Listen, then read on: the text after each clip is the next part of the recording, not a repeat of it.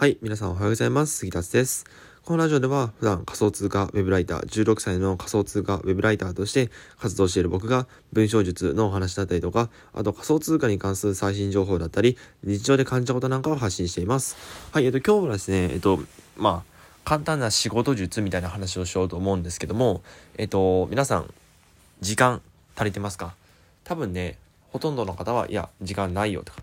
時間全然足りてないよっていう方がほとんどだと思います。僕もその一人でございます。はい。で、えっ、と、なんでこの話題を出そうかと思ったかっていうと、昨日ですね、昨日だったっけ？えっ、と、大悟さんが、えっと、時間術に関する YouTube 動画を出したんですね。で、その YouTube を見て、あ、なるほどね、と思ったので、今日はそれをシェアしていこうと思います。はい。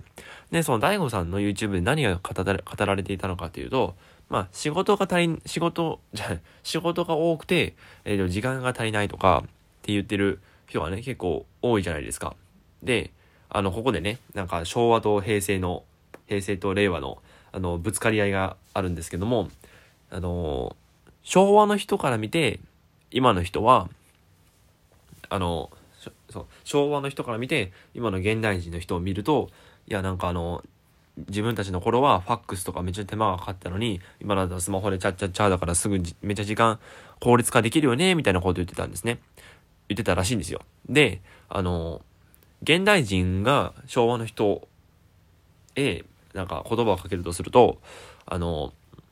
まあ今はね、スマホとかあるから時間消費しやすいけど、昔はなかったから、昔の方が時間あったんじゃないっていう、まあそういう、まあ意見になる、なったんですよ。で、じゃあ、昭和の人と平成の人、まあもっと言うと、もっと昔と今では、どっちの方が時間があるのか、どっちの人の方が時間があるのかっていうのを、えっ、と、調査したっていう研究があったんですね。で、その研究結果がですね、なんと面白いことに、実は昭和の人も平成の人、現代人の人も、それほど時間感覚っていうのは変わってなかったんですよ。つまり、どちらも時間が足りなかったって話なんですね。うん。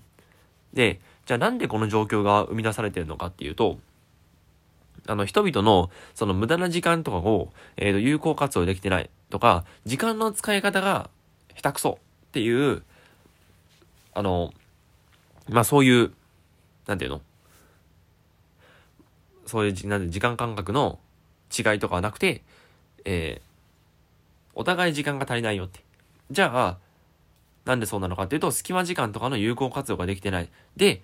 これはもう、人類全員に言えることなんですけど、時間管理がとにかく下手くそっていうことが言ってたんですね。で、あの、例えばですね、お金を使う際に、お金を使う際にですよ、えっと、お金を毎月、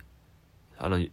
口座の残高がゼロになるまで使い切る人って、これってお金の使い方がうまいって言えますかね？多分ほとんどの人は、いや、その人はお金の使い方が荒いって思うと思うんですよ。でも、時間になると、急に、時間になると、なんか時間、かん、もうなんかめっちゃ細かいスケジューリングを組んで、なんか1分、1分単位でめっちゃスケジュールが刻み込まれてるみたいな。そういう人を、そういう人が、あの、時間管理がうまいって思っちゃうんですよ、人間は。お金って目に見えるものじゃないですか。でも時間っていうのは目に見えないんですよね。で、人間っていうのは目に見えないものっていうのは、なんかめちゃ大きくっていうかざっくりとしか捉えられてないんですよ。だからそれも時間もその一つで、えっと、時間も、時間にな、急に時間になると、なんかギリギリまで詰め込む人が、なんか一番偉いみたいな。まあそういう、っていう、時間が、の使い方がうまいっていう、そういうロジックになっちゃうんですね。で、じゃあ、じゃあ、これ時間をギリギリまで使うっていうのが、まあお金と一緒ですよね。だからお金も、あの、お金、ある程度余裕を持って使う人の方がいいわけですよ。ってことは、時間も余裕を持った方がいいわけですね。で、そこで語られていたのことは何なのかっていうと、えっと、一つ目が、空白の時間を作るってことですね。うん。えっと、何も考えないみたいな。まあそういう時間を作る。まあ、お金と一緒です。お金のその余裕、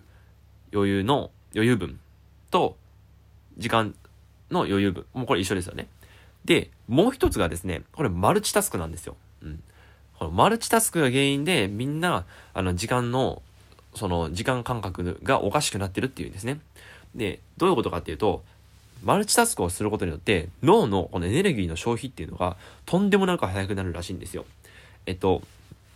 皆さん多分あの、ツイッター見ながらインスタ見るとか、なんかパソコンの右画面で、右画面でツイッター見て、こっちでなんかメールのやり取りするみたいな。だからメールのやり取りしながらツイッターチェックして、メールのやり取りしながらツイッターチェックしてみたいな。これをめっちゃ高速で繰り返すと思うんですけど、あれって脳の中ってどういう状態になってるのかっていうと、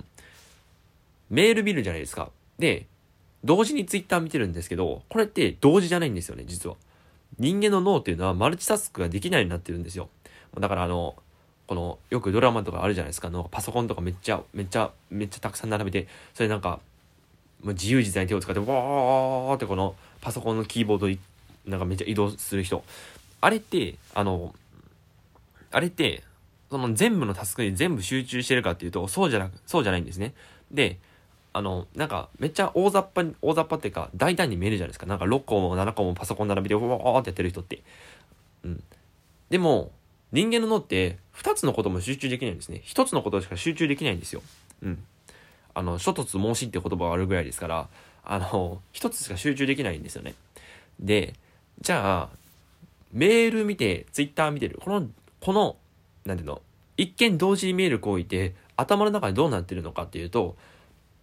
メール見るじゃないですか。で、同時にツイッター見ますよね。この同時の間にこの、し、なんていうの、視線がツイッターの方向きますよね。この時に脳を、脳はカチッと切り替わるんですよ。そう。メール見る脳からツイッター見る脳へ変わるんですね。で、これをマルチタスクっていうのは高速で繰り返してるっていう、こういう状態なんですよ。高速で繰り返すってことはその分エネルギーの消費が激しくなるし、で、あのまあ、その分疲れるからなんか、その時間感覚とかも、えっと、下手くそになる。時間の使い方も下手くそになってくるって話ですね。うん。なので、その時間管理を、まあ、うまくするためには、えっと、ツイッターを、ツイッターだけ見るとか、メールだけ見るみたいな、シングルタスクって言われるものが、あの、大事だって言ってたんですね。うん。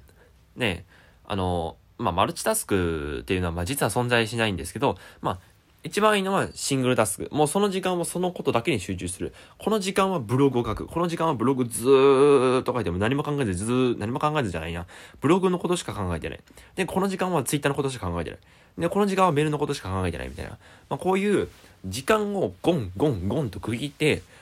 その一つの物事に集中するっていうのが、あの、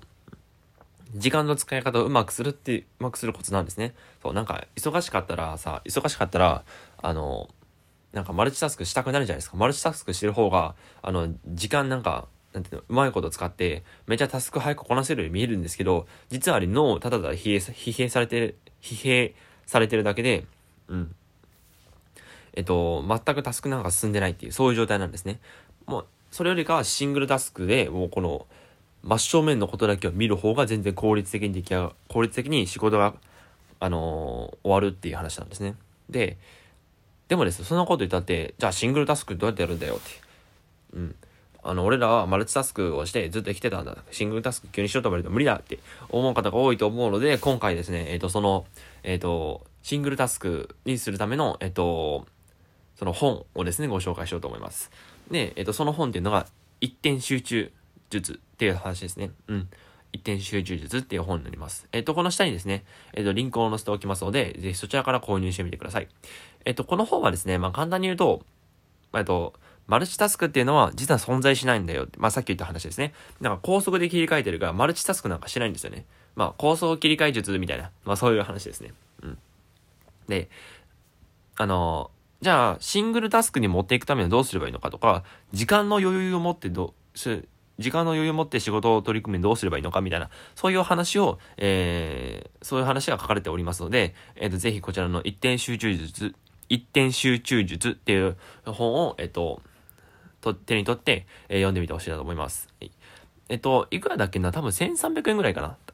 めちゃめちゃ安いんで、えー、それでね、えっ、ー、と、シングルタスクを使って仕事の効率をはかどったら、もう1300円とかあっという間に元取れるんで、ぜひこちら読んでみてほしいなと思います。はい。えー、じゃあ今日はこれぐらいで終わろうかなと思います。ぜひ一点集中術っていう本読んでみてください。それでは今日はこれぐらいで終わろうと思います。それでは、バイバーイ。